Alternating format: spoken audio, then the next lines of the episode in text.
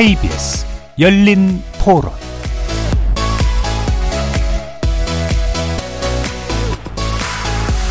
안녕하십니까. KBS 열린 토론 정준희입니다.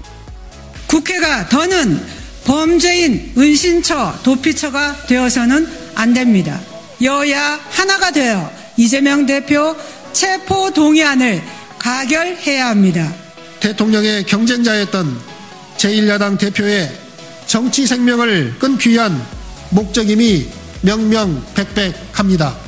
이제부터 윤석열 검찰과의 전쟁입니다. 김미애 국민의힘 원내 대변인과 안호영 더불어민주당 수석 대변인의 발언 차례로 들어보셨는데요. 오늘 검찰이 대장동 개발 특혜 그리고 성남 FC 후원금 의혹에 관련하여서 더불어민주당 이재명 대표에 대한 구속영장을 청구하면서 정치권 갈등이 최고조로 치솟고 있습니다. 조만간 국회 체포동의 절차가 시작되면서 오는 26일 전후로 표결이 진행될 것으로 전망됩니다. 이와 함께 50억 클럽과 김건희 여사 특검 실시 여부 역시 2월 임시국회의 뜨거운 쟁점인 만큼 관련 내용 자세히 살펴보는 시간 갖도록 하겠습니다.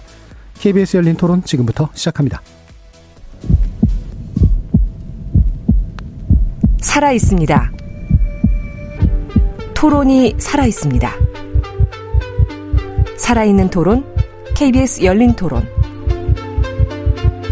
토론은 라디오가 진짜입니다. 진짜 토론, KBS 열린 토론.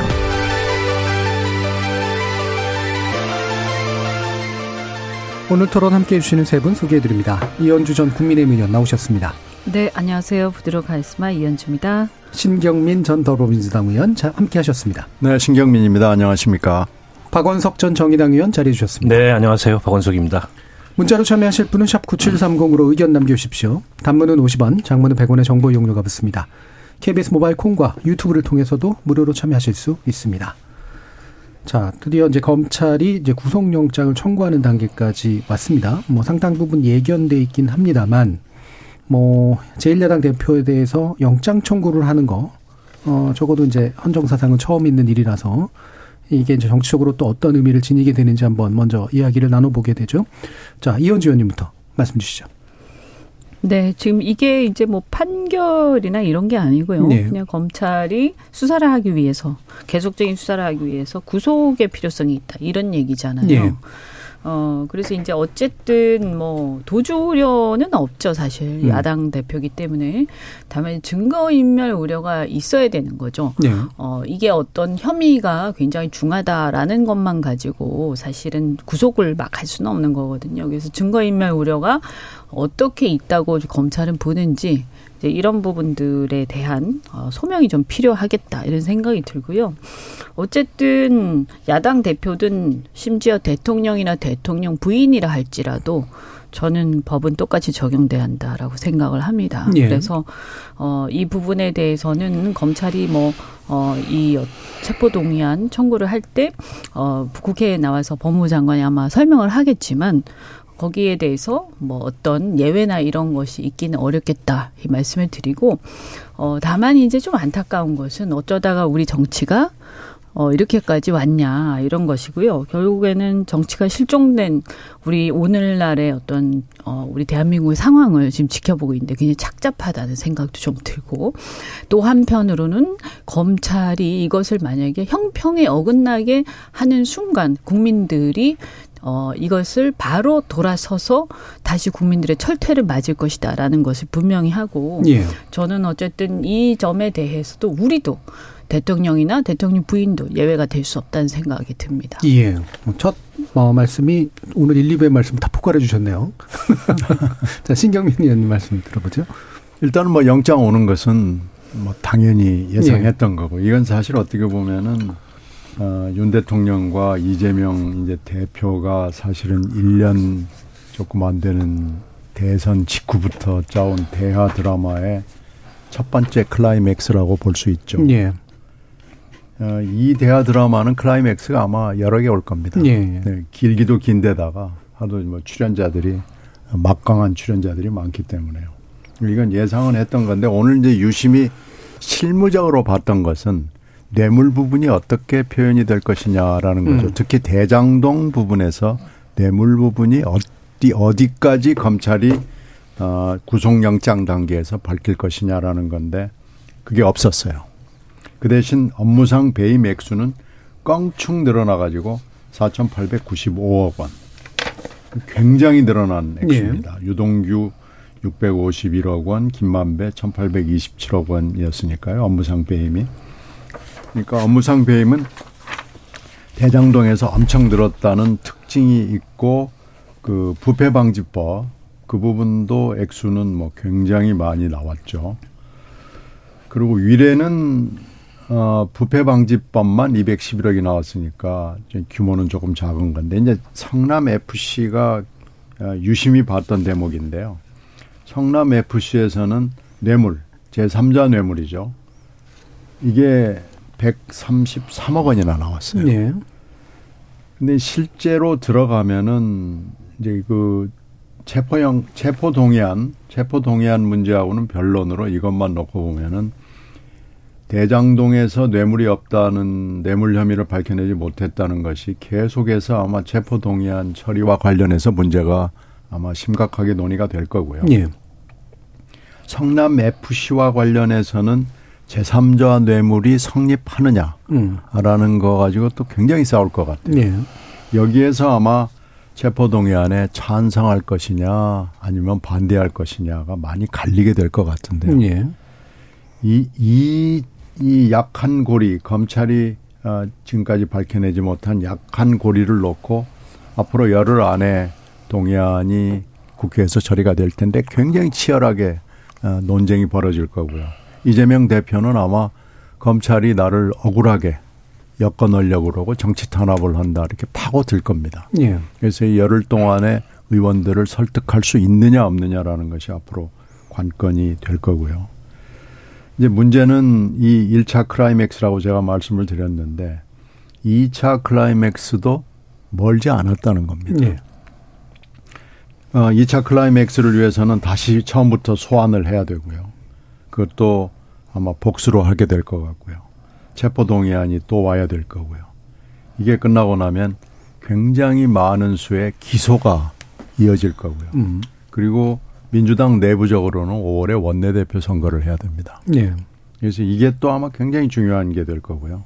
그리고 선거법 재판이 이미 기소가 된 게 있는데 이게 아마 8월 말이나 9월쯤에는 1심 재판이 나오게 될 거기 때문에 이 앞으로 계속해서 하루도 조용한 날이 없지 않을까라고 음. 예상이 되는데 이게 이제 첫 번째 어떻게 보면 굉음이 나기 시작한 거죠. 음. 예. 그래서 계속 아마 깽가리 치고 뭐 시끄럽고 우리나라 전국은 결국 이재명과 김건희와 여기에 이제 창공까지 가세해 있기 때문에 하여튼 심란합니다. 음, 심란하다. 네. 그러나 이제 어쨌든 지금 이제 검찰 측이 제기하고 있는 혐의 사실에 대해서 과연 이제 그 국회의원들을 설득할 수 있을까 또는 민주당 내부를 설득할 수 있을까 이 부분 뒤에서 뭐 좀 더 얘기해 보고요. 네. 박원석 의원님. 그 여러모로 검찰이 그간의 전례가 없었던 새로운 역사를 만들고 있는 거죠. 네. 그러니까 제1야당 대표에 대한 소환도 그렇지만 더 나아가서 지금 구속영장을 청구한 상황인데요. 물론 이제 제1야당 대표라 그래서 법 앞에서 예외가 될 수는 없습니다. 아, 그러나 이제 구속의 필요성이 얼마나 있느냐. 네. 물론 그건 이제 법원이 최종적으로 판단하는 것이긴 하지만 음. 그동안에 수사가 한 2년여 진행이 됐는데 가장 최근까지도 피의 사실을 검찰이 거의 실시간 생중계 하듯이 아, 그렇게 흘렸음에도 불구하고 정작 그 지금 구속영장에 보면 그 체포동의안이 곧 이제 국회로 올 텐데 청구된 구속영장에 보면 아, 이른바 이제 대당 대장동 저수지 아, 그 천화동인 1호의 지분과 관련된 428억과 관련된 뭐 부정처 사후수뢰죄라 그러죠. 네. 어, 그 내용이 빠졌습니다. 그런데다가 이제 측근인 정진상, 김용 두 사람이 뇌물과 정치자금법 위반으로 구속이 됐는데 그 두 사람이 받은 뇌물과 정치자 불법 정치 자금과 이재명과의 관련성에 대해서도 영장에 빠졌어요.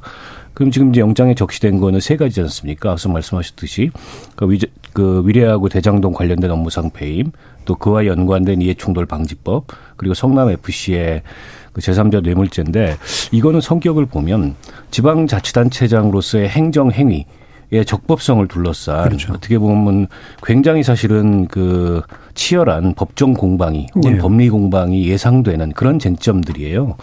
그렇다 보니까 아마 이 수사를 지켜보고 있던 그 국회의원들 같은 경우에도 어 여러 가지 지금 위기 의식이 있긴 하지만 이 정도를 가지고 구속의 필요성이 충분하다고 할 수 있느냐. 음. 이런 판단이 조금 더 우세할 것 같아요. 그래서 저는 체포동의안이 이제 곧 국회로 오겠습니다만 어, 지금 지금까지의 민주당 분위기와 또 검찰이 제시하고 있는 혐의들로 봤을 때 체포 동의안이 국회에서 가결될 가능성은 어, 지극히 낮다라고 네. 보고요. 근데 이제 문제는 앞서 신경민 의원님 말씀하셨지만 이걸로 끝이 아니지 않습니까? 수사가 지금 백현동 수사도 진행이 되고 있고 또 대북 송금 관련된 수사도 네. 진행되고 있고 변호사비 대납도 아직 뭐 표면화되고 있지는 않지만 쟁점으로 남아 있기 때문에 이재명 대표의 사법 리스크가 아 체포 동의안이 국회에서 부결된다 그래서 한 고비를 넘는 게 아니고 음. 이제 또 다른 어떤 위험들이 어, 시시각각 다가오기 때문에 전국은 굉장히 어, 어떻게 보면 시끄럽고 국회에서 여야의 협치나 원만한 국회 운영을 기대하기는 어려운 상황이 되지 않았나 싶습니다. 그리고 민주당에서도 일종의 이제 맞대응 카드로 대장동 특검과 김건희 특검, 쌍특검을 지금 추진을 하고 있는데 그 쌍특검법이 뭐 패스트트랙을 통해서 통과가 될지 안 될지는 모르겠습니다만 어쨌든 그렇게 그 한쪽에서는 이제 이재명 사법 리스크 그와 관련된 검찰의 수사로 몰아가고 다른 한쪽에서는 어 김건희 혹은 그와 연관된 그 대장동 사건에서 이재명 대표 이외에 이를테면 부산저축은행 불법 대출 사건이라든지 또 50억 클럽 사건이라든지 이런 것까지 일종의 마풀 카드로 확전을 하고 있기 때문에 이게 수사도 정상적인 수사라기보다는 일종의 정치적인 네. 수사 또 그 정치적인 수사에 대응하는 이 국회에서의 정쟁 아, 이걸로 정상적인 국정 운영이 과연 이렇게 해서 될까 여러 가지로 염려되는 그런 상황이 아닌가 싶습니다. 예. 세 분 이야기 좀 들어봤고요. 체포동의안 관련된 게 아마 가장 관심이 높긴 할 텐데 그 부분 약간 뒤로 미루고 요 사안에 대한 쟁점도 뭐 한두 가지 좀 더 짚어보면 좋을 것 같은데 아까 이제 이현주 의원님께서도 얘기해 주셨지만 이게 구속의 필요성이 얼마나 정도 있느냐를 판단할 때 말 그대로 이제 범죄 혐의 소명 그리고 이제 증거 인멸 우려 뭐 이런 것에 관련된 건데 아마도 그 후자에 관련된 의혹을 이제 좀 크게 좀 만들고 있는 것 같아요. 그래서 민주당 정성호 의원이 정진상 전 실장, 김영전 부원장 만나서 회의했다. 이런 얘기들이 이제 또 며칠 전부터 쭉 나오지 않았습니까? 음. 이 부분이 이제 국민의힘은 아 그래서 회의한 거 아니냐라고 비판을 정책으로 하고 있지만 그리고 검찰은 이게 이제 상당한 사유가 된다라고 보고 있지만 이 부분에서 또 반대로 이게 검찰이 막 흘려가지고 지금 억지로 만들고 있는 거 아니냐 또 이런 민주당 측의 비판도 있잖아요. 이 부분에 대해서 일단 신경민 의원님 말씀 한번 좀 들어볼까요? 어 그것이 하여튼 막경 이게 이, 이 팩트가 음. 어, 흘러나온 경위는 매우 좀 의심스러워요. 예. 좀 이상하긴 해요. 그런데 이제 가서 그 특별면회 어, 특별면회를 하게 가서 한 얘기는 할 수 있는 얘기 선인 것 같아요. 예. 그뭐 엄청나게 왜 그러냐면은 그 어차피 모니터를 교도관이 하기 때문에 그렇죠. 거기서 엄청난 얘기를 할 수는 없을 거고요. 그런데 이제 왜 갔냐? 그것도 정진상, 김용, 이화영 이렇게 세 사람을 지금 입을 굳게 다물고 있는 사람이 네 명인데 그 중에서 이제 김만배 씨는 뭐 접촉할 수 있는 어, 그런 사이는 아닌 것 같고 네. 그렇게 되면 정성호 의원이 접촉할 수 있는 사람을 다 만났다. 처음에는 두 사람만 알려졌는데 알고 보니까 이화영 전 지사까지 해서 다 만났다라는 음. 게 나왔잖아요. 그러면은 만약에 정성호 의원이 아 그냥 뭐 친분으로 뭐그 격려하기 위해서 갔다 이렇다면은 잘못 간 거고요. 음. 아주 부적절한 겁니다. 근데 그 시점이 김성태라는 사람이 태국에서 들어오는 시점에 간 것은 아무리 봐도 그냥 갔다라고 하는 설명을 납득하기에는 조금 어려워요. 네. 뭔가 필요성 내지는 메시지를 가지고 간 거 아니겠느냐. 라는 생각이 들어서 의심이 될 만한 짓을 했죠. 그래서 이부 근데 이제 이 부분을 또 검찰이 상당한 시간이 지난 뒤에 구속영장 청구를 앞두고 또 살짝 흘렸단 말이에요. 예. 그것도 법, 법사위원장이 음. 도움을 받아가지고. 예. 그러면은 검찰도 뭔가 의도를 가지고 있는 거고요. 예. 예. 그러니까 지금 현재 구속영장 청구가 굉장히 중요하고 또 이 체포동의안 처리가 굉장히 중요한 시점에 검찰이 이용을 한 것도 분명하고요. 음. 그러니까 정성호 의원도 잘한 건 아니고 뭔가 숨기고 있는 뭐가 있는지는 잘 모르겠어요. 네. 그러니까 잘한 거 아니고요. 검찰도 그렇게 잘하는 건 아닌 것 같아요. 네. 다들 지금 의도를 가지고 뭔가 이 플레이를 특히 언론 플레이를 함으로써 어 본인들의 명분을 축적하려고 굉장히 노력을 하고 있다. 고도의 정치적, 사법적, 정치적 게임을 하고 있다 하는 느낌을 국민들한테 주는 거고요. 음. 전다 문제가 있습니다. 예. 예. 음, 내용적으로 보면 뭐 어쨌든 드러난 내용으로 보면 별건 아닌 것 네. 같지만 네. 정황상 의심할 수밖에 없는 건 사실이고 또 그걸 또왜 검찰이 굳이 흘려서 언론 플레이를 했을까 이런 이제 모두 다 문제가 있다. 자 박원석 의원님. 이제 검찰이 주요 피고인들 접견 기 접견 기록을 수사 참고 사항으로 보는 거는 맞는데요. 예. 어, 그 내용이 이렇게까지 언론에 흘러나오는 건 처음 봤습니다. 네. 국정농단 사건 때도 이런 일은 전혀 없었던 것 같아요. 에, 그만큼 일정한 의도가 있는 거죠. 결국 이재명 대표 구속영장 청구를 앞두고 봐라 이렇게까지 조직적인 증거인멸을 시도하고 있다라는 예. 걸 쇼잉하기 위해서 일부러 이런 사실을 흘린 것 같은데 정성호 의원이 개인적으로 모르는 사람들이었으면 음. 접견 단계 이상하죠.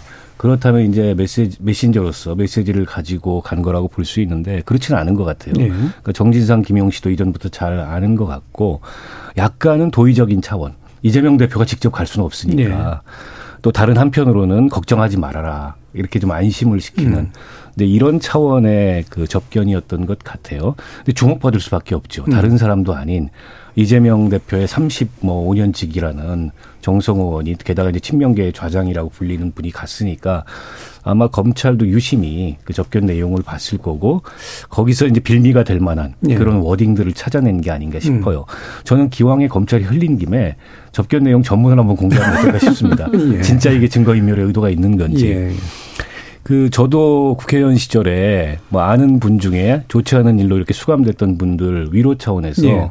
그 장소 변경 접견을 가본 적이 있어요. 근데 교도관이 옆에 앉아가지고 다 씁니다. 음. 접견 내용을 거리가 멀지도 않아요. 책상 놓고 이렇게 옆에 앉아 쓰기 때문에 아니 정성호 의원도 뭐 법률가신데 거기서 대놓고 증거인멸을 시도한다는 거는 제가 보기에는 조금 좀 그냥 일반적으로 봤을 때 상식적으로 봤을 때 그랬을 것 같지는 않고 예.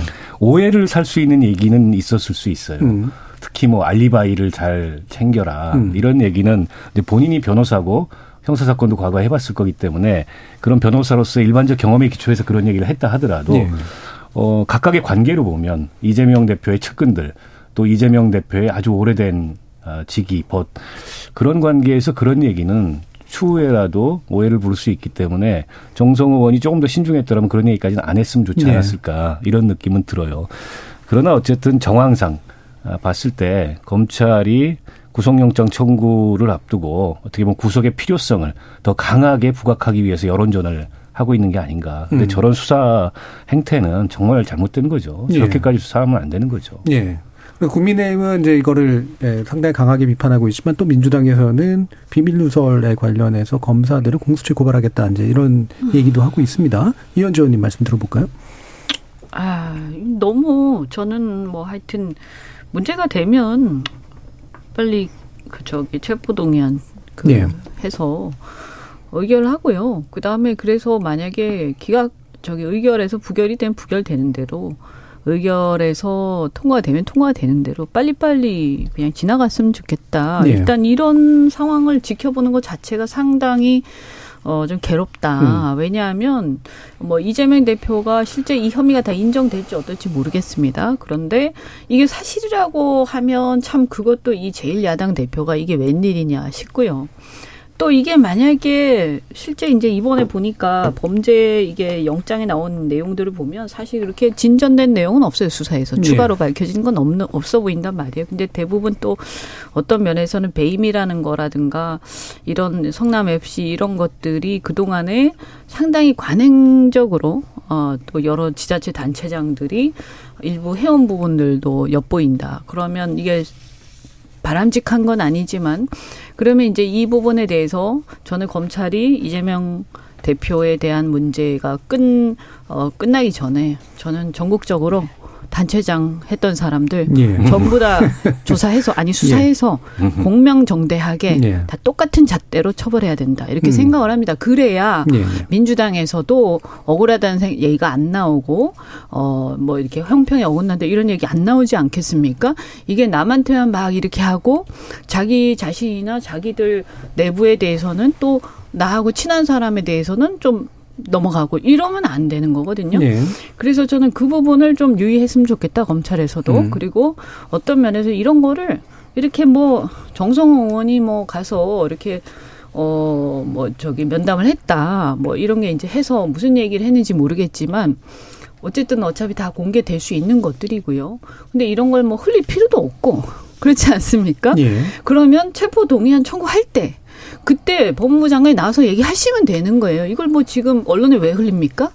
그러니까 이런 전후 사정들이 전혀 저는 못마땅해요. 왜 네. 이러고 네. 있습니까? 지금 우리나라에 지금 가장 큰 국민들의 관심사가 이 사건입니까? 네. 저는 검찰이요. 제발 이제 그만해라. 음. 그리고 할 일 해라. 누가 뭐라고 하냐? 제발 차분하게 음. 할 일을 했으면 좋겠다. 더 이상 검찰이 대한민국의 국정의 주인공이 아니라는 것을 명심했으면 좋겠다라고 생각합니다. 예. 자, 차분하기를 바라고 계신데 아까 이제 신경미 의원도 말씀 의원님도 말씀해 주셨지만 네, 클라이맥스가 계속 올 것 같아서 뭐 예. 이게 한 말씀 더 드리면 예. 사실 너무 지긋지긋해요, 솔직히. 왜냐하면 음. 이게 언제부터예요? 박근혜 탄핵 때부터 계속되고 있어요, 네, 지금. 네, 네. 그리고 똑같은 세력들이 똑같이 지금 수사를 계속하고 있는데 대통령들, 야당 대표들, 거물 정치인들 돌아가면서 전부 다 이러고 있고 네. 이거 왜 한꺼번에 빨리빨리 하고 문제 있으면 빨리 처벌하고 그다음에 웬만하면 너무 무리하지 말고 예. 우리 국민들은 이제 이거 그만 보고 싶다. 솔직한 심정이에요. 예. 예. 그렇다고 뭐 용사전 얘기는 아니에요. 그런데 정치적으로 이거 언론 플레이하고 이렇게 막 우리 피곤하게 하지 말고 그냥 조용히 할 일만 하시면 되는 거예요. 예.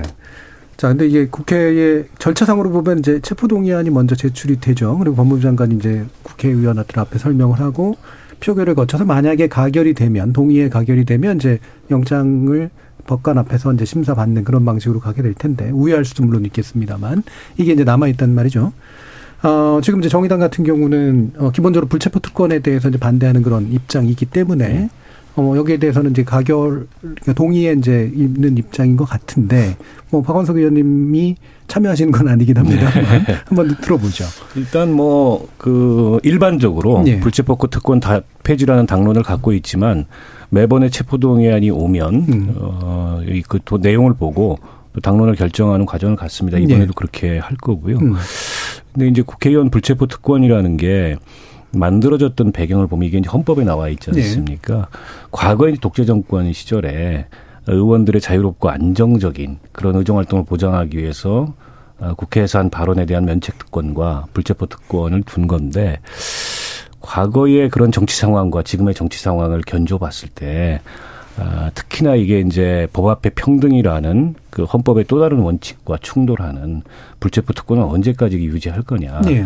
이런 문제 의식을 가지고 있고 어 정의당은 정의당이 만들어질 때부터 당론으로 불체포 특권 폐지를 주장해 왔고 19대 국회부터 지금까지 국회에 제출된 체포 동의안 그 대상이 누군지와 전혀 관계없이 네. 모두 다 찬성을 했습니다. 그리고 이제 체포 동의안의 의미가 국회가 유무죄를 결정하는 게 아니잖아요. 그렇죠. 네. 판단해서. 네. 그리고 체포동의안이 가결되면은 기다렸다가 수갑 채워 가는 게 아니지 않습니까? 그렇죠. 자칫 오해하시는 분들이 네. 형사소송법 절차의 네. 하나인 음. 국회 영장 실질 심사에 임해라. 그렇죠. 국회의원이라고 거기에 임하지 않겠다는 거는 그거는 이제 이 법 앞에 평등의 평등을 거스르는 그런 말하자면 특권이기 때문에 이제는 네. 그거 내려놓자. 그리고 민주당의 당론이기도 했고요.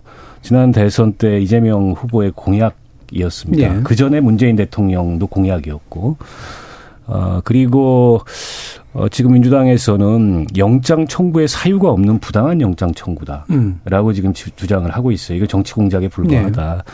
이제 그렇다면 이게 이제 불체포 특권 뒤에 서서 방탄 논란을 부르느니 지금까지 검찰 수사에 예, 이재명 대표가 응했던 것처럼 영장 실질 심사에 응해서 이 구속영장 청구의 부당성 그리고 피의자 방어권을 주장함으로써 어, 떳떳하게 그걸 기각시키면 어떻겠냐라는 음. 입장을 저희는 가지고 있고요.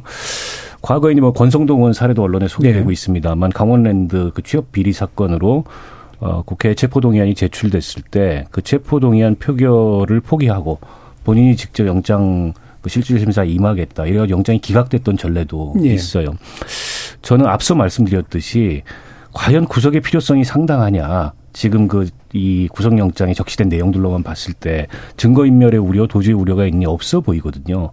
그리고 428억이라든지 정치자 불법 정치자금 뇌물 이런 내용이 영장에 적시됐다면 어떻게 보면은 국회에서도 국회의원들도 좀 동의할 여지가 있는데 그런 내용 없이 자치단체장의 행정행위의 적법성에 대한 이게 범, 서로 다른 법리적 해석이 충돌할 가능성이 있는 예. 이런 혐의들만 적시되는데 이걸 가지고 과연 피의자를 구속까지 해야 되는 상황이냐. 그런 면에서 봤을 때 만약 이재명 대표가 이걸 체포동의안 표결로 가지 않고 출석해서 이걸 기각시킨다. 음. 아, 이 법정에서 영장 실질심사에 응해서 그럼 지금까지 수사의 흐름이나 판을 완전히 뒤집을 수도 있는 예. 그런 계기가 전 될 수 있다고 봐요. 그런 면에서 봤을 때 한 번쯤 좀 고민을 해봐야 될 그런 지점이 아닐까 이런 생각이 듭니다. 예. 그 민주당에서도 이제 아마 이상민 의원이 이른바 권성동 네. 모델을 얘기하고 계신 것 같은데, 그러니까 이게 체포동의안 가결 뭐 이런 거 하지 말고 이제 그냥 스스로가 가서 이제 받아라 뭐 이런 얘기잖아요. 예, 어떻습니까? 이건 이제 특권이니까요. 예. 나 이거 안 받을래 그러면 안 받을 수 있죠. 예. 어 그게 이제 그 강원랜드 취업 비리 사건에 나란히 권성동 그 당시 제가 어, 현역이었기 때문에 이때 제가 투표를 했거든요. 예. 근데 권성동 의원하고 염동열 의원이 나란히 올라왔는데 염동열 의원은 어 이걸 의원으로 올리는 거에 참여를 했고 권성동 의원은 본인이 거부를 했습니다. 네. 그래서 판사 앞에 가가지고 영장 실질 심사에서 기각이 됐어요. 그래서 재판을 받았고 염동열 의원은 여기서 부결이 됐습니다. 네. 그래가지고 아, 두 분이 이제 따로따로 재판을 받았는데 이 재판 결과 권성동 의원은 무죄가 됐고 염동열 의원은 유죄가 됐습니다. 네. 그러니까 국회가 내리는 결론 이 체포동의안은 가결 부결이 사실은 아무것도 아닙니다. 예. 어, 판사 앞에 갈래 안 갈래 그 차이밖에 없거든요. 예. 근데 어떤 경우에는 제가 기억하는 사안 중에는 어, 체포동의안이 가결이 됐어요. 그래서 판사 앞에 갔는데 판사가 영장을 기각해 버렸어요. 예. 뭐 이런 경우도 있고 온갖 경우의 수가 다 있기 때문에 사실 체포동의안이 가결이냐 부결이냐라는 것이 결정적 의미가 있는 건 아닙니다. 예, 예. 어, 그 정말 누가 기다리고 있다가 수갑 채워서 데려가는 것도 아니고요. 그러니까 만약에 정말 이재명 대표가 나 무고하다. 하늘 아래 한 점 부끄러움이 없다 그러면 갈 수도 있습니다. 예. 권성동 방식을 택해서 가는 방법도 있고요. 근데 그걸 이제 얘기하는 목소리는 뭐 적죠. 그리고 이재명 대표가 그렇게 할 것 같지도 않아요. 예. 만약에 그렇게 할 것 같았으면 의원 출마도 안 했을 거고 대표 출마도 안 했을 거고 지금 여기까지 오지도 않았을 겁니다. 그러니까 지금 의원들이 지금 지금까지 계속 어 오늘 아침까지 오늘까지 기다렸던 것은 영장이 어떻게 나오는가 한번 보자 예. 그거였거든요. 근데 지금 오늘 봤잖아요. 근데 아까 우리가 정리했던 것처럼 그렇게 주목해서 봤던 뇌물 부분에 대해서 특별한 얘기가 없단 말이에요. 예. 그리고 성남 FC는 역시 예상했던 대로 제3자 뇌물이 있는데 이것도 적극 행정이라고 계속해서 이재명 대표가 얘기를 하거든요. 음. 그러면 업무상 배임이고 제3자 뇌물이건 간에 다 지금 적극 행정이라고 얘기를 하고 있는 거예요. 그렇다 그러면 이제 이걸 민주당 내부에서 도대체 어떻게 해야 되느냐라는 고민이 생기는데 이게 대표를 영장 실질 심사를 받으면은 혹시 구속될 가능성이 높기 때문에 예. 이 판사 앞에 가야 되는 거야? 이제 이런 깊은 고민에 지금 들어가는 거죠. 아마 예. 지금 오늘부터 다들 고민에 들어갔고 이제 표단속은 표단속은 사실 어 표정검이 그게 친명이건 비명이건 간에 표단속 들어간 지는 굉장히 오래됐습니다. 예. 그래서 지금 어 뭐 계속 하다 보니까 지금 그 사이에 정의당 의원들이 이제 며칠 전에 얘기를 한 거죠. 어, 금방 어, 박 의원이 설명하신 대로 그리고 어, 기본소득당하고 시대전환 쪽에서도 비슷한 움직임이 좀 있고요. 다만 이제 무소속 일곱 명 의원들이 어떻게 할 것이냐라는 예. 건 아직 어, 하나하나 점검은 안 돼 있지만 무소속 일곱 명 의원들이 어, 사실은 전직 이 전부 다 민주당 의원들입니다. 예. 이제 김진표 의장부터 시작을 해서 쭉쭉쭉 있는데 다 민주당 의원들입니다. 그러니까 지금 표 계산을 굉장히 양쪽이 치열하게 하고 있는데 영장 내용을 보니까 야 이거 좀 어떻게 해야 될지 참 어렵다 지금 예. 그런 상황이고요. 예. 어, 여러 가지로 봤을 때 어, 아마 이재명 대표 쪽은 이번은 좀 넘어가자. 음. 이번은 좀 부결로 해서 넘어가자. 뭐 이런 아마 그 설득 작업을 계속 꾸준히 해왔고 영장을 내용을 보고 다시 또 한번 점검을 시작할 거고요. 근데 저는 이번은 넘어갈 수 있을 것 같기도 해요. 예. 근데 저는 문제는 2차라고 생각합니다. 예. 2차 클라이막스는 굉장히 어렵지 않을까 생각합니다. 예. 그 이 체포 동의 안의 가결 부결 여부가 사법적 판단은 당연히 아니다. 근데 정치적인 의미는 또 있을 수 있어서 아마 고민들이 있을 테고요. 또한 동시에 이제 아마 민주당 측의 이제 그 우려 중에 하나는 이제 기존에 보면은 이제 증거인멸 우려가 없다라고 보여지는 공익 공직자나 뭐 이런 사람들도 이제 구속되는 경우들이 꽤 있어서 영장 그 심사하는 판사가 과연 그렇게 해줄까? 이런 이제 아마 우려도 좀 있는 것 같아요. 한번 들어보죠, 이현주 의원님. 글쎄요, 일단 제가 볼 때는 이제 검찰에서는 이렇게 사천 몇백억 업무상 배임 이걸 제일 먼저 이렇게 어 이 언론 나오지 않습니까? 네. 금액이 일단 엄청나게 크지 않습니까? 음. 사실 업무상 배임이라는 것은 뭐 누구 실질적으로 돈을 자기가 취하거나 이런 게 아니라도 그냥 예, 예컨대 뭐 의사결정의 판단을 좀 잘못해가지고 네. 어 그래가지고 일종의 배임적 판단을 해서 그걸로 누구한테 손해를 입히면 성립 가능성이 있기 때문에 어 이게 뭐 굉장히 애매해요. 직권남용하고 비슷한 건데 네. 그래서 저는 개인적으로 어떤 경우에도 사실 미국 같은 경우에 업무상 배임죄가 없어요. 음. 그거는 이제 민사로 책임을 묻거든요. 네. 어, 이사의 충실 의무 음. 위반이라든지 이런 식으로. 근데 우리나라만 이제 독특하게 있는 이런 제도고 그래서 이게 어, 어떤 그 결, 의사 사리 분별을 잘못했을 때 이런 경우 이걸 형사 처벌할 거냐 하는 논란이 계속 있어왔고 전 개인적으로는 업무상 배임죄는 폐지해야 하고 네. 미국처럼 어, 민사로 해서 어, 심할 경우에는 가중 배상하도록 네. 한다든지 네. 이렇게 음. 하는 게 좀 맞다고 봐요. 근데 어쨌든 하여간에 그럼에도 불구하고 현재 있으니까 그래서 이게 지금 4천 몇백억 이렇게 나오, 나오다 음. 보니까 어마어마하게 큰 범죄처럼 느껴진단 네. 말이에요. 그래서 과연 이게 어, 사실은 뭐 검찰이 정치적이든 아니면 경제적이든 뭐 거물들을 수사하거나 이제 정치적 또는 이제 사회적인 이슈가 되고 있는 어떤 사건들에 대해서 나중에 무죄가 나올지언정 이렇게 크게 막 이슈화 시켜가지고 주목을 받고 하는 게 한두 번이 아니지 않습니까? 네. 지금까지. 그러니까 그런 전례에 비춰봤을 때 이번에 사건도 뭐 검찰이 당연히 그렇게 할 것이다. 그렇게 보고 그러면 지금까지 다른 사람들은 뭐 그렇게 당하는 사람들 없었냐. 다 그렇게 당해왔기 때문에 뭐 이재명 대표라고 죄송하지만 예외가 될 수 없다. 음. 어떻게 보면. 어, 그렇게 뭐 적나라하게 말씀드릴 수가 있고 그래서 저는 어, 좀 어떻게 보면 뭐 다 각자 하실 얘기들이 있겠지만 어떤 면에서는 또 전략적으로도 어, 민주당 입장에서 이거 언제까지 계속 끌고 갈 거냐. 예. 계속 할 텐데.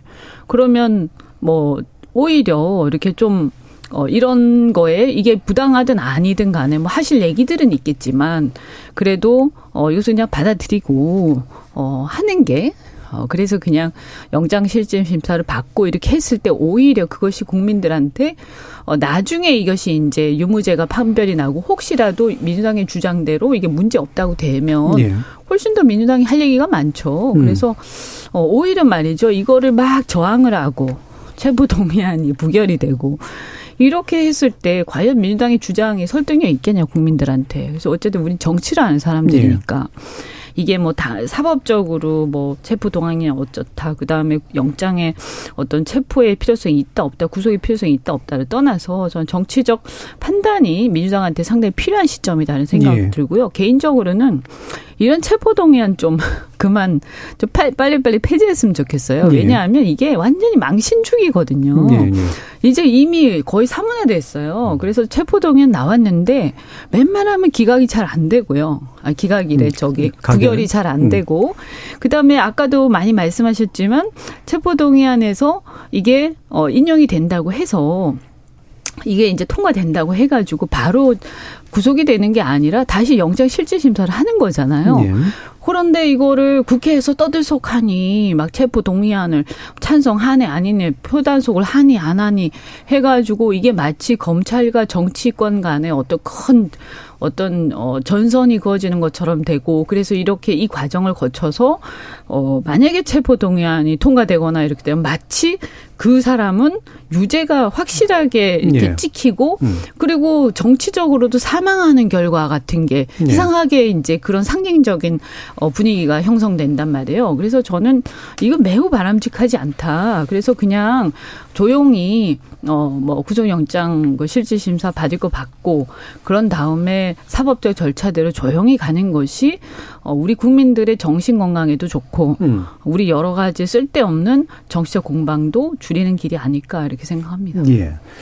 자, 이게 지금 민주당이 그런 정치적 전략을 잘 써야 된다라는 언급을 해주셔서요. 민주당 박홍구 원내대표가 이제 검찰과의 전쟁을 또 선포해서 이게 어떤 전쟁이 가능할까를 들어봐야 되는데 여기 아마 뒤에 나오는 2부의 내용하고도 약간 좀 연관성이 좀 있을 것 같아서 일단 1부 여기서 정리를 하고 2부에서 과연 민주당이 어떤 전쟁을 벌일 수 있을까? 특검은 또 어떤 그런 면에서 어떤 의미가 있는 걸까 라는 이야기를 한번 나눠보도록 하죠.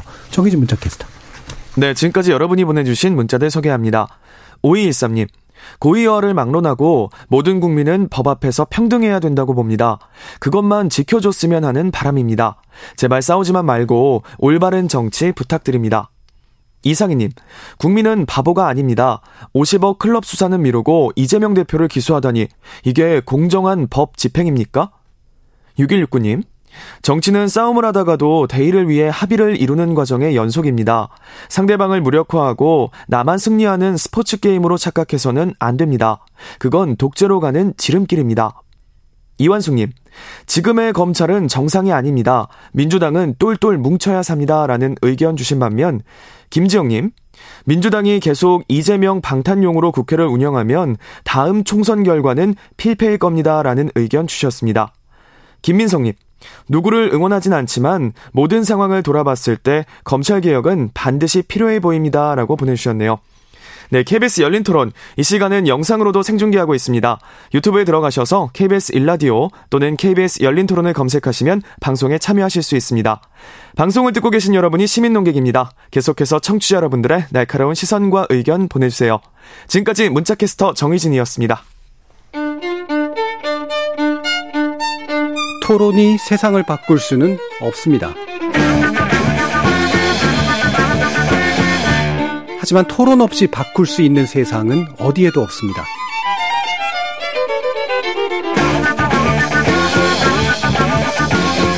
세상의 선한 변화를 갈망하는 당신. 정답이 아니라 질문의 힘을 믿는 당신. 우리 KBS 열린 토론에서 만납시다.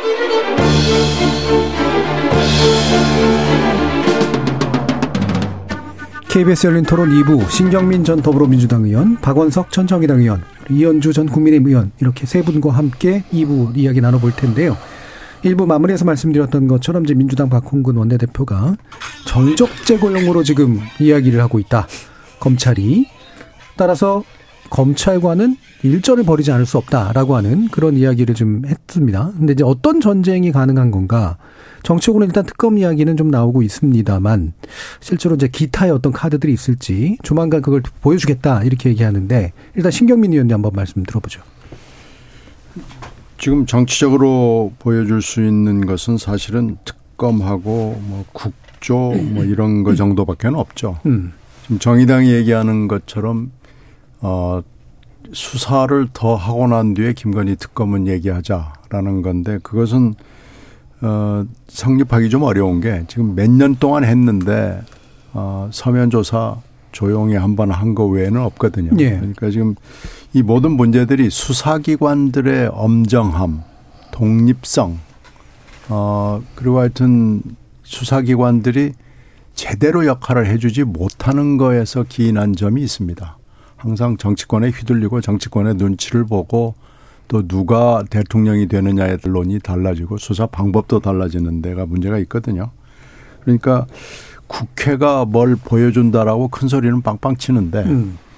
지금까지의 기록을 보면 특검이나 국조가 성공적으로 아, 참 잘했어 하는 경우가 정말 손가락으로 꼽습니다. 네. 거의 항상 보면 맹탕 특검, 맹탕 국조 이렇게 되죠.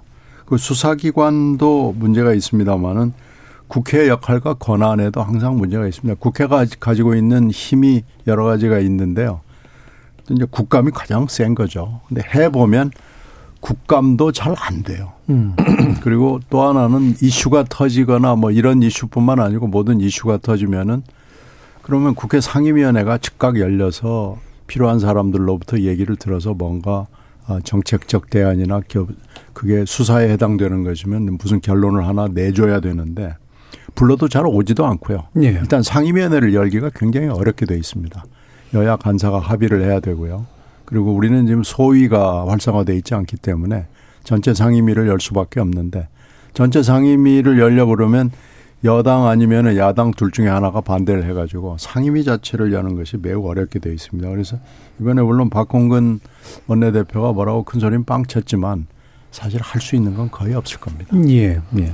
그래서 일단, 음. 그래서 뭐 그건 사실은 그냥 공포탄으로 끝날 가능성이 높죠. 예. 뭐 특검이나 이제 국조나 이런 이야기들을 할 수밖에 없을 텐데 실현 가능성 문제도 있고 실제로 된다고 하더라도 이제 그게 실효성이 있을 것인가라는 그런 의문을 좀 제기해 주셨습니다. 아까 말씀 나누는 가운데 이제 휴대폰 벨소리가 잠깐 났는데요. 청취자 여러분들께 양해의 말씀을 드리고요. 어, 부드러운 카리스마 소리는 아니었던 것 같습니다. 네, 네. 예. 이현주 의원님. 네. 어, 어떻게 보세요? 이게 특검 가능성이라든가 기타의 민주당의 카드가 있을 수 있는가? 글쎄요, 뭐 저는 민주당도 마찬가지. 민주당도 너무 여기에 이렇게 매몰돼서 이 프레임 안에서 허우적거리게 되면 오히려 더 힘들어질 것이다라고 네. 생각을 합니다. 어, 너무 우리나라가 이렇게 매번 이렇게 특수부, 특히 특수부를 중심으로 한 검찰이 지나치게 정치에 전면해서 정치를 들었다 놨다 하고, 어, 국정이 어떻게 보면 중단됐다가 다시 이어졌다 이런 일들이 반복되고 있는데요. 저는 이게 어, 이 원인에 대해서 우리가 깊이 성찰을 해보고 사실은 정치를 다시 어, 제대로 활성화시켜야 된다 이렇게 생각을 하거든요. 예. 그럼에도 불구하고 지금 어쨌든 우리의 현실은 그렇지 못하단 말이에요. 그럼 여기서 민주당이 대한민국의 정치와 우리의 미래를 위해서 어, 지금 좀 억울하고 어쩌면 뭐 저는 모르겠습니다. 이건 뭐 제가 어, 재판을 다 보, 보기 전에는 어떤 뭐, 어, 그 편견을 가질 수는, 가져서는 안 된다고 생각하고요. 어쨌든 민주당이 이 과정이 불공정하다 또는 절차나 이런 건 너무 민주당만 겨냥하는 거 아니냐 이렇게 생각할 수 있는데 그럼에도 불구하고 저는 좀 의연하게 대처를 하고 빨리 이 프레임에서 벗어나는 것이 어, 더 어, 국민들을 위한 길이다 이렇게 생각이 들고요. 그래서 이 지금 특검 같은 경우에 는 어, 사실은 이제 그 대장동 특검 이거는 뭐 제가 볼 때는 어, 거의 반대가 그렇게 크지 않은 것 같아요. 예. 정의당도 적극 찬성하는 것 같고, 정의당이 아예 또 주장을 하고 있고, 또 이번에 50억 클럽 어, 곽상도 건이 나왔을 때도 무죄가 나왔을 때도 국민들이 분개를 하면서 다들 네. 얘기하셨던 것이 이 정도면 특검이 필요한 거 아니야 대장동에 대해서 이런 얘기들이 있었고 지금 문제가 뭐냐 국민들이 의심하는 게 그러면 이재명 대표 수사는 이렇게 막 하는데 50억 클럽 안 하는 건 좀 이상하다. 곽상도 무죄도 이상하고 박영수 특검 왜 안 하냐 네. 이런 얘기들이 계속 나오기 때문에 전 이건 특검 빨리 해야 된다라고 생각을 하고요. 그래서 이제 그다음에 이제 남는 게 김건희 여사 특검 문제인데요. 이거는 지금 보면 정의당에서 어 반대를 하고 있죠. 그죠? 예. 그래서 이건 좀 워낙 이게 잘 통과 안 될 수가 있어요. 그래서 제가 볼 때는 일단 대장동 특검은 좀 빨리 하는 게 좋겠다. 그리고 김건희 여사 특검도 저는 이번에 이 체포 동의안에 대해서 또 어떻게 진행이 되는가에 따라서 어, 통과될 수도 있고 안 될 수도 있고 예. 어, 그렇게 보고 있거든요. 그리고 설사 지금도 당장 통과되지 않더라도 어, 검찰의 수사가 아직 완전히 끝난 게 아니니까요. 그리고 지난번에 이제 서면 수사는 어쩌면 이제 윤석열 대통령께서 검찰총장인가 뭐 이걸로 계실 때 있었던 그 조사 과정이었다고 저는 기억을 예. 하기 때문에 어 이것도 이제 검찰이 이제 새로운 검찰이 어떻게 수사를 마무리하느냐 이걸 예. 지켜보고 이게 아니다 싶으면 그때 또 다시 특검 얘기를 해도 늦지 않다고 생각합니다. 예. 지금 이제 정의당은 기본적으로 이제 불 다 분리를 해놓고 일단 가장 중요한 특검부터 이제 먼저 좀 해보자 해서 이제 법안을 발의한 상태인데 그게 일단 50억 클럽이잖아요. 네, 그렇습니다. 예. 그러니까 50억 클럽 특검의 필요성은 여야 모두 사실은 명시적으로 부정하지 않는 것 같아요. 예. 그러니까 지난번 곽상도 판결 이후에 뭐 대통령실에서도 판결에 문제가 있다고 얘기가 나왔을 만큼 국민들이 지금 크게 공분을 느끼고 있는 그런 판결 아니겠습니까? 예. 근데 이제 곽, 곽상도 의원만 빼도 박도 못하는 사실이 분명하게 드러나서 수사를 받았지 그 50억 클럽에 이름이 적시된 전직 고위 검찰들, 전직 고위 법관들 이분들에 대해서는 지금까지 소환 수사 이런 게 전혀 이루어지지 않았거든요. 이 대목을 납득할 수가 없는 네. 겁니다. 왜 그러면 이재명을 저렇게 탈탈 털면서 수사하면서 음. 거기서 이름이 등장한 그리고 그 이른바 정영학 녹취락에서 아주 구체적으로 네. 그 사람들한테 얼마씩 주기로 했다는 게 증거가 나왔음에도 불구하고 수사를 전혀 진행하고 있는 게 진행을 하지 않느냐.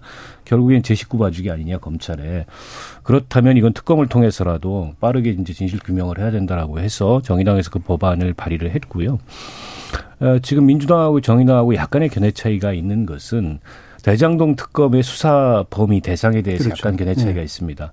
그러니까 정의당은 50억 클럽을 중심으로 하고 또그 50억 클럽의 명단이 적시된 사람들과 연관된 범죄, 예, 예. 또이 수사를 하다가 새롭게 확인된 사실, 음. 여기에 대해서 이제 특검을 하자는 거고 민주당에서는 아예 구체적으로 부산저축은행 그 비리 사건 예. 그리고 그 대장동 지금 이재명 음. 대표가 지금 혐의를 받고 있는 네. 이 사건 뭐 50억 클럽 다 포함해 가지고 더 큰 틀의 특검을 가자는 건데 네. 사실은 이제 민주당 법안대로라면 국회에서 논의가 되기가 좀 어려울 거예요. 음. 이재명 사건 같은 경우에는 수사를 거꾸로 후퇴시키자는 거냐 이렇게 네. 지금 여당은 반응할 가능성이 있어서 그 내용상 조금 조율이 필요한 대목인 음. 것 같고요. 김건희 특검과 관련돼서 이견은 정의당이 김건희 특검을 하지 말자는 얘기가 아닙니다. 네. 그러니까 일종의 빌드업을 하고 있는 단계예요. 음. 기존에 이제 김건희 씨에 대한 수사 촉구를 계속 해왔음에도 불구하고 검찰이 고발이 된 지 3년 동안 뭉갰단 말이에요. 그리고 서면 질의를 했다는 것도 이번에 국회에 나와서 한동훈 네, 장관이 답변함으로써 비로소 알려졌지 음. 이전까지는 일절 그게 알려지지가 않았습니다. 근데 이번에 권오수 씨 판결에서 드러난 건 김건희 씨와 그 모친인 최은수 씨 명의의 계좌가 1차 주가 조작만이 아니라 그러니까 이미 면소 면소 네. 결정이 난 1차 주, 주가 주가 조작만이 아니라 2차 주가 조작에도 48개 그 계좌가 활용이 됐다라는 거 아닙니까? 근데 이런 금융 사건에서 그렇게 계좌가 범죄에 활용이 되면 그 명의자를 불러서 사실 예. 확인을 하는 거는 지극히 정상적이고 아주 기초적인 절차입니다. 예. 그럼에도 불구하고 안 했단 말이에요. 그래 놓고 대통령실이 이거를 해명을 하고 있어요. 그건 그 명의가 명의가 이용됐다 그래서 주가 조작에 가담했다고 볼 수 없다. 그런 해명을 왜 대통령실이 네. 하죠? 그러면서 전주 일부는 무죄를 받았다. 무죄를 받았다는 건 그 사람이 기소됐다는 얘기입니다. 네. 기소됐다는 건 적어도 수사는 받았다는 음. 거고. 근데 김건희 씨는 그 계좌가 이 주가 조작에 시세 조정에 활용이 됐음에도 불구하고 어떤 조사도 또 어떤 처분도 지금 받지 않은 상황입니다. 그냥 뭉개고 있는 겁니다. 한마디로. 그래서 기존에는 도이치모터스 주가 조작이 유죄로 결정이 안 났었기 때문에 뭐 그런 그 그렇게 뭉개는 것이 어, 유야무야 될 수 있었는지 음. 몰라도 명시적으로 이게 유죄 판결이 났기 때문에 이제는 수사해야 된다. 예. 근데도 수사하지 않는다면 국회가 수사기관을 만들어 수사하는 수밖에 없다. 그게 예. 이제 특검인 거죠. 그러니까 이런 차이가 좀 있습니다. 근데 민주당에서는 당장에 2월 임시국회에서 그 패스트트랙에 태워서 통과시키자라는 건데 그게 통과가 안 돼요. 패스트트랙으로 지정하는 것만 가능하지. 네. 현행 법에 따르면 패스트트랙 절차도 본회의에서 통과까지는 짧아도 240일이 네. 걸립니다. slow track이 음. 되는 거죠. 그래서 그냥 그, 그 법안을 패스트트랙 법안으로 지정했다라는 일종의 그 정치적인 효과만 음. 낳는 그러면 자칫 이게 이제 방탄 논란하고 막 엮여가지고 정쟁만 커질 뿐이고 별 실효성은 없기 때문에 그렇게 가지 말고 검찰 수사를 다시 한번 촉구하고 그리고 필요하다면 한동훈 장관이 수사지휘권 행사해라. 다른 건 그렇게 적극적으로 다 국회에 나와서 얘기하면서 왜 검찰이 이렇게 뭉개는 거에 대해서는 법무부 장관이 아무런 역할도 하지 않느냐. 아, 그렇게 오히려 공을 한 번 더 넘기고 그래도 하지 않는다면은 특검으로 가자라는 주장이기 때문에 시점상의 차이가 좀 있을 뿐이다 예. 이런 말씀을 드리겠고요. 저는 어쨌든 지금의 검찰이 지금 말씀드렸던 이런 사건을 대하는 태도와 그다음에 이재명 사건을 이재명 대표 사건을 수사하는 태도를 보면 과연 이게 법 집행 기관으로서 최소한의 공정성이 있나 예. 이런 상식적인 의문을 국민들이 다 가질 것 같아요. 이렇게 수사해 놓으면 그 검찰 입장에서는 아무리 이재명 대표가 이런 혐의가 저런 혐의가 다 있다고 주장을 한들 과연 검찰 수사 결과를 국민들이 믿을 수 있겠냐 그런 면에서 어, 아마 민주당에서도 어 만약 이렇게 나온다면 그 맞대응 카드로 뭐 김건희 또 대장동 특검 이걸 추진하겠다는 건데 그게 지금 검찰에 저렇게 무소불위로 칼을 휘두르는 검찰에 네. 실효성 있는 맞대응 카드가 될지는 모르겠고요. 이렇게 되면 과연 그 지금 검찰 수사권 관련해서 어 일종의 이제 개혁을 시켜놨는데 그걸 음. 시행령으로 다 지금 어 거꾸로 되돌린 상황 음. 아닙니까? 음. 과연 과연 이제 검찰 개혁의 아주 원초적인 문제 의식으로 돌아가서 음. 저런 검찰에 저렇게 큰 수사 권한을 맡겨놔도 되는가라는 네. 문제 의식으로 다시 돌아갈 수밖에 없는 거죠. 예. 그래서 지금 정의당의 입장은 어 50억 클럽을 중심으로 대장동 사건에 그 연계된 것들을 위주로 이제 초점을 맞추자. 그게 민주당과의 이제 견해 차이고요. 김건희 여사에 관련된 것은 만약에 수사가 정말로 필요한데도 진행하지 않고 있다면 그때 가서는 특검뿐이 없는 거 아니겠느냐. 그래서 이거를 이른바 빌드업이라는 단계적으로 좀 접근해 보자라고 하는 그런 입장으로 이해를 하시면 될 것 같고요. 이 부분에서 더 논의하기보다 방금 말씀 나온 것처럼 이게 물론 보는 이에 따라서 지금의 검찰 수사나 기소를 정당한 법 집행이라고 보는 사람도 당연히 있고요.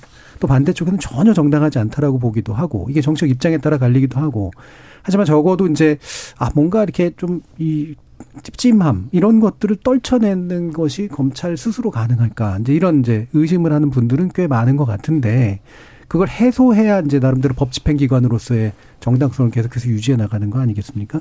자, 그러면 이거를 어떻게 이제 그럼 제도적으로나 또는 다른 방안으로 해소할 것들이 좀 있는가에 대해서 한번 좀 더 논의를 해봤으면 좋겠는데요. 신경민 의원님 좀 말씀 주시죠.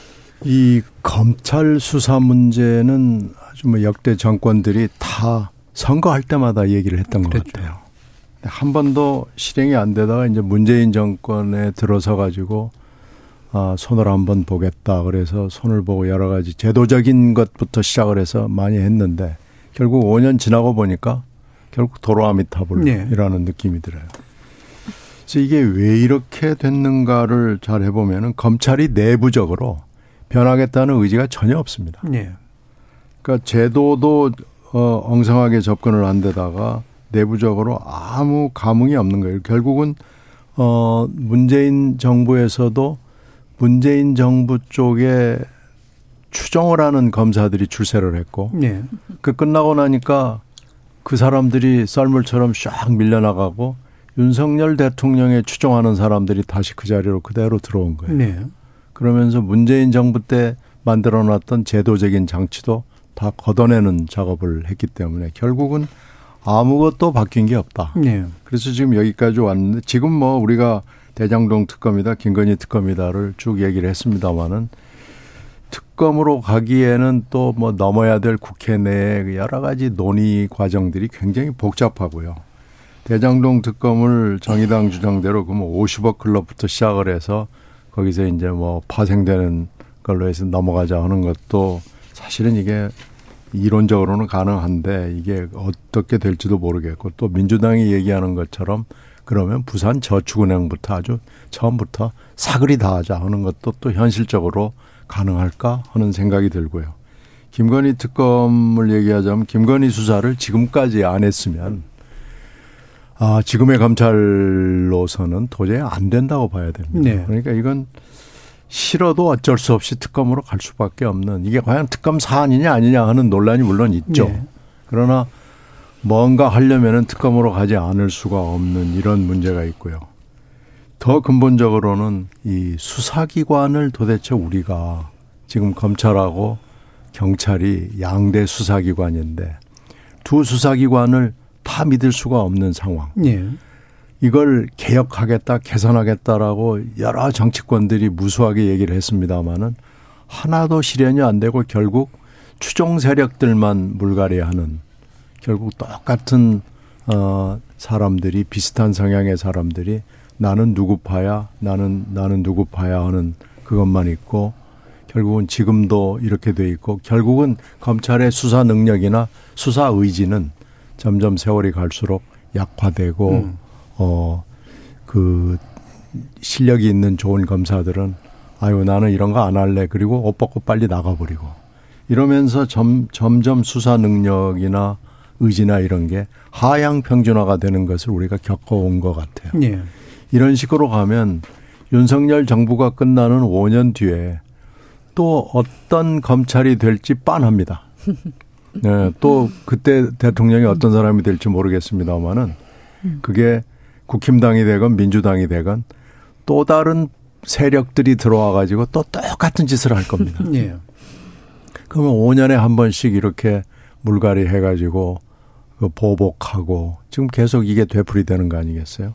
그래서 지금 이렇게 수사기관을 내버려 두어서는 안 된다 하는 공감대가 있는데 그러면 어떻게 할 것이냐라는 거에 대해서 아무도 답을 못 내놓고 또 우리가 허송세월을 하고 있고 이렇게 지금 특검 논란하다가 결국 특검도 못하고 수사기관의 개선이나 개혁도 놓치고 뭐 이렇게 될 것 같아요. 예. 매우 비관적인 전망입니다만은 이렇게 현실화가 되면은 이게 아마 이, 이 파동이 지금 1차 크라이맥스에서 2차 크라이맥스로 넘어가고 또 이렇게 해서 2023년이 하반기로 들어서고 그러면 굉장히 허탈할 것 같아요. 음. 그래서 이 문제를 좀 윤 대통령이 알아줬으면 좋겠는데 윤 대통령이 이 문제에 상당히 주도적 역할을 하고 있기 때문에 잘 될 것 같지가 않습니다. 예. 신경민 의원님한테 가면은 계속 이렇게 힘들어집니다. 아니 근데 되게 현실적인 얘기들을 계속 쫙 다 짚어주시니까 아 잘 안 될 것 같아라는 느낌이 어, 많이 근데, 드는데. 예. 근데 진짜 맞는 말이죠. 예. 어, 그러니까 결국에는 이게 한마디로 이런 거잖아요. 수사기관에 대한 민주적 통제가 가능할 것인가. 그렇죠. 그래서 어떻게 예. 할 것인가. 왜냐하면 이 수사라는 것도 우리가 사후 정의를 실현하려고 하는 것이지 정치를 파괴하고 국정에 전면에 나서라고 하는 건 아니거든요. 네. 근데 그렇게 돼가고 있잖아요. 음. 그리고 계속 끊임없이 정치 보복이 반복되고 있고 과거에 생각해 보면 YS 때는 어, 이 DJ하고 굉장히 그 앙숙이었지만 어, 그런 어떤 넘지 않을 선은 넘지 않았던 것 같고, DJ도 집권하고 나서 정말 얼마나 그 한이 맺혔겠어요. 네. 어, 사형 선고까지 받았는데요. 그런데 전혀 그 어떤 정치 보복을 하지 않았어요. 어, 필요한 어떤 예를 들어서 군사 정권에 대한 어떤 어그 심판이라든지 이런 것들은 뭐 어쩔 수 없이 네. 이제 역사 속에서 해야 되는 거지만 음. 그것 같은 경우에도 굉장히 상징적인 걸 하고 실제로 사람들의 어떤 인생을 완전 만신창이로 만드는 이런 것까지는 가지 않았던 것 같거든요. 음. 근데 이제 보면 결국에는 저는 이게 뭐냐 이 아쉬운 게 문재인 정권 때 검찰 개혁을 하려고 했을 때 그때 촛불 집회 이후에 대통령이 탄핵당하면서 아 어, 집권을 했고 또 집권한 다음에 압도적인 지지를 받았지 않습니까? 그러면 그때 사실은 야당하고 좀 더디더라도 저는 음. 사회적 합의를 해서 검찰 개혁을 했었어야 한다. 그래서 예. 정치권이 누구 편, 니 편, 내 편이 아니라 어 국민을 대표하는 정치권 전체가 우리가 어떤 역사의 사명으로서 검찰 개혁과 어떤 수사의 수사기관의 민주적 통제를 우리가 하나하나 해보겠다. 이렇게 하고 그게 조금 더디 좀 성이 안 차더라도 저는 그렇게 갔었으면 훨씬 더 나았을 거라고 네. 생각을 하고요. 그렇게 되어야 일단 upstream에 있는 정치권 스스로가 그런 어떤 마음가짐이 될 때 당연히 그러면 검찰도 그런 분위기 속으로 함께 간다 이렇게 보거든요. 어 그래서 이게 보면 저 결국에는 정치권에서 검찰을 정치적으로 활용하는 것을 어, 다 같이 함께 그만둘 때 마치 우리가 이런 거잖아요. 그, 어, 프랑스 혁명 같은 경우에 계속 끊임없이 혁명과 반혁명을 반복하다가 굉장히 피폐한 상태에서 국민들만 괴롭다가 한 100년을 보냈거든요. 네. 우리나라도 더 이상 이렇게 가면 안 된다고 생각하고요. 정책 활용을 그만해야 된다. 그리고 이 반사적 이익을 통해서 선거 때도 저 사람을 끌어내리면 내가 된다. 그래서 이 차악을 뽑는 선거, 내가 잘해서 뽑히는 게 아니라, 그래서 결국에는 뭐 비슷한 얘기인데, 정치가 개혁되지 않고서 과연 검찰이 개혁되느냐, 어, 이런 생각이 듭니다. 예. 박원석 의원. 약간 다른 각도에서 말씀을 예. 좀 드려보자면, 저는 우리 정치권에도 굉장히 만연해 있고 예. 더 나아가서 확대를 해보면 우리 사회에도 굉장히 만연돼 있다고 생각하는데 일종의 이제 수사 만능주의 같은 게 있습니다. 그렇죠. 근데 이제 수사라는 것은 개인의 자유와 기본권을 음. 굉장히 제한하는 그런 국가의 강제행위이기 때문에 이게 권장되거나 확대되기보다는 제한되거나 축소되는 게 바람직하다고 네. 생각하거든요. 근데 이게 형사처벌을 전제로 하지 않는 단순한 사실의 전부를 확인하는 것조차도 우리는 수사기관이 나서가지고 압수수색하고 소환하고 네. 연일 언론은 또 그걸 보도하고 이런 자극적인 장면들을 계속 반복하게 됩니다. 예를 들어서 최근에 있었던 일이지만 천공이 뭐 인수위 관계자, 대통령실 관계자와 함께 그 관저 이전 네. 예정지를 둘러보고 음. 갔다. 이게 그 일부에서 그런 의혹이 나왔다 한들 이거를 처벌을 하기 위해서 고발을 하고 수사를 해야 될 문제입니까? 네. 더군다나 대통령실이. 음. 그러면 누구나 다 수긍할 수 있는 객관적인 방식으로 합의해서 사실의 전부를 확인할 수 있는 절차들이 얼마나 있, 어, 얼마든지 있습니다. 음. 근데 그런 게 아니고 우리는 바로 그냥 고발로 갑니다. 일종의 이제 위협성 행위를 하는 거죠. 이런 게 저는 우리 정치에 너무 만연돼 있어요. 그러다 보니까 이제 정치의 사법화가 진행이 네. 되고 걸핏하면 고소하고 고발하고 결과도 이게 뭐 신통하게 나오지 음. 않으면서 이런 일이 반복되는 겁니다. 특검도 마찬가지예요. 지금 역사상 14번의 특검이 있었는데 솔직히 말해서 객관적으로 국민들이 수긍할 만한 결과를 내온 그 특검의 설치 취지에 맞게 그런 특검이 뭐가 있었습니까? 네. 그나마 그 국정농단 특검 정도가 탄핵이라는 엄청난 사건과 맞물려서 국민들의 관심을 받았고 또 지금의 윤석열 그 총장이 당시에 총괄 수사팀장으로 칼날을 그냥 굉장히 네. 잔인하게 휘두르는 바람에 음, 음, 음. 어느 정도 결과가 나오긴 했죠. 음. 그 이외에는 다 용두삼이 흐지부지 됐습니다. 왜 그러냐면 뻔하거든요. 이게 수사 기간 제한돼 있고 권한 제한돼 있고 인력도 그렇고. 기존 수사기관들이 음. 그렇게 협조적이지 않고 예. 성과를 낼 수가 없어요. 미국 같은 경우에도 특별검사를 종종 임명해 수사를 하는데 미국은 우리하고 결정적으로 다른 게 수사기관에 제한이 없습니다. 예. 트럼프 임기의 반을 트럼프 특검이 그 임기의 반을 특검이 조사를 했는데도 뭐 별다른 결과를 못 내긴 했습니다만 음. 때문에 지금 우리 특검법이 갖는 한계 내에서는 특검도 성과를 낼 수가 없어요. 그래서 저희도 국회에서 김건희 수사 안 하면 특검해야 된다 주장하지만 예. 막상 특검을 한다 한들 그게 음. 얼마나 성과를 가질까라는 회의가 한편에 있는 거죠. 그런 면에서 봤을 때 저는 국회가 아, 특히 이제 정치권이 이렇게 수사 만능주의에 빠져 있는 게 사실은 자기 발등을 찍는 거예요. 국회가 가진 권한을 행사해서 혹은 그 권한을 강화해서 이렇게 사회적으로 정치적으로 사실관계를 둘러싼 논란이 있는 거에 대해서 국회 스스로 국정조사나 국정감사를 통해서 그 사실을 확정하고 또 그에 대해서 국회에 행사할 수 있는 권한이 있지 않습니까? 네. 뭐 해임 건의안도 낼 수 있고 탄핵도 의결할 수 있고 또 특정 부처에 대해서 뭐 예산을 삭감한다든지 어? 또 법을 바꿔가지고 문제가 됐던 그런 기관을 폐지하다든지 사실은 그렇게 운영이 돼야 이게 국회의 권능도 어, 지금보다는 더 발휘가 되고 음. 우리 민주주의도 훨씬 건강해지는 건데 근데 이게 정치권이 먼저 앞다퉈 가지고 고소고발 이런 걸로 네. 다 수사기관으로 다 사법기관으로 이렇게 문제를 가져가다 보니까 수사 만능주의가 굉장히 팽배해 있는데 그 결론을 보면 굉장히 초라하고 음. 와 우리 민주주의는 굉장히 앙상해지는 저는 이런 결과를 반복하고 있다고 생각해요. 그런 면에서 지금 뭐 이렇게 정쟁이 아주 극단화되어 있는 상황에서 이런 얘기를 하는 게 얼마나 실효성이 있을지 모르겠습니다만 우리 정치의 장래를 생각하거나 민주주의의 장래를 생각한다면 이런 식의 고소고발이 난무하고 어, 수사 만능주의 결국에는 이게 검찰의 손아귀에 모든 걸 갖다 바치는 행위를 예. 정치권 스스로 하고 있는 거나 다름없다. 음. 그렇기 때문에 윤석열 대통령 같은 사람이 나온 거다. 저는 음. 이런 생각이 듭니다. 예. 김지표 국회의장이 또 이 와중에도 국 회 권한을 강화하는 걸 막 언급을 하셨는데 말씀 들어보면 국회 스스로가 권능을 좀 내려놓아 버린 그래서 결국은 검찰이나 수사기관이나 이런 쪽이 더 강한 권한을 갖게 된 상황들을 자초한 면들이 분명히 있어 보이는데. 그렇죠. 그러니까 예. 그 마무리 발언은 한 네. 1분씩만 더 들어보도록 네. 하죠. 예, 그러니까 이런 거잖아요.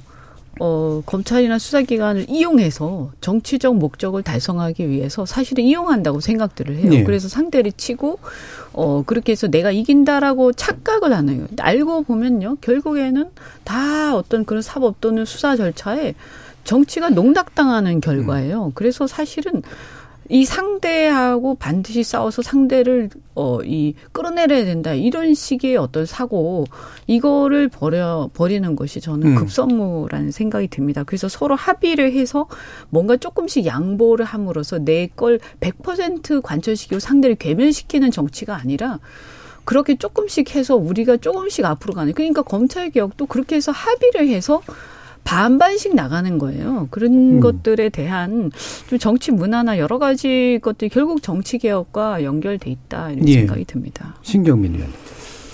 글쎄 뭐이 현상을 타개해야 될 방법을 좀 논의를 해야 할 텐데 그럴 지금 음. 여지가 음. 없다는 것이 그렇죠. 매우 슬프고 답답한 노릇인데요. 지금 아마 제일 어려운 때로 들어가는 것 같습니다. 예, 예. 아, 이 아마 지금 오늘 상황보다도 더 어려운 것이 앞으로도 기다리고 있을 거기 때문에 이때가 사실은 뭔가 좀 논의를 해야 될 좋은 기회인 것 같기는 해요. 역설적으로. 네. 네. 이렇게 가서는 정말로 안 된다 하는 생각들을 조금이라도 해주기를 바라고요. 지금 이 이런 양당이 지배하는 이 체제 가지고 또 안 되고 음. 아뭐 우리가 선거구제 몇 주 전에 얘기했습니다만은 네, 선거구제 선거구제를 가지고 저희들이 다 된다고 생각하지는 않아요. 네. 그러나 선거구제라도 조금 바꿔보면 희망이 좀이라도 생기지 않을까라는 거지. 대선거구제로 가면은 뭐 나라가 확 바뀔 거다 이런 생각을 하는 건 물론 아니거든요. 그래서 네. 이런 것들 좀 놓고 어 이건 뭐 정당의 민주화 아 그리고 이 선거구제 그리고 필요하다면 진짜 내각제로 가는 음. 것도 포함을 해서 해야지 이대로 계속 가면은 아, 나라의 미래는 정말 암담해질 수밖에 없지 않은가 하는 생각이 들어요. 지금 아마 가장 바닥으로 우리가 내려가는 중인 것 같아요. 예. 그래서 좀 얘기를 했으면 좋겠습니다. 예, 박원석 의원. 이렇게 되면 선거제도 개혁이 이루어질 수 있어요.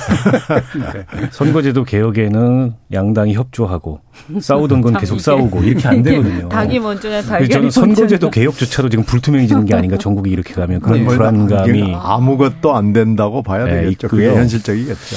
어쨌든 한 번 이게 붕괴될 수밖에 없습니다. 네. 이렇게 되면 다른 외적 충격에 의해서 붕괴돼야 거기서 새로운 뭔가 이 가능성이 생겨날 것 같아요. 네. 결국 다음 총선에 국민들의 이런 정치를 보면서 어떤 심판의 의지를 갖느냐 음. 이런 게 굉장히 중요한 쟁점으로 떠오를 것 같아요. 예.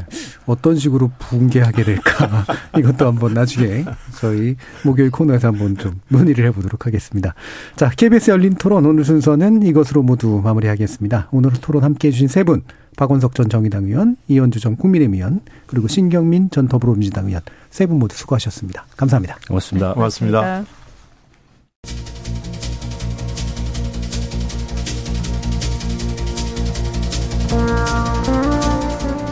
정치가 잘 작동하지 않는 곳에 혹은 정치가 잘 작동하지 않기 때문에 검찰만 보이고 검찰을 신뢰할 수 없어서 특검이 주장되고 정당이나 의회, 검찰, 특검 모두 우리 헌법과 법률이 보장하고 그 기능을 규정하고 있는 민주적인 제도죠.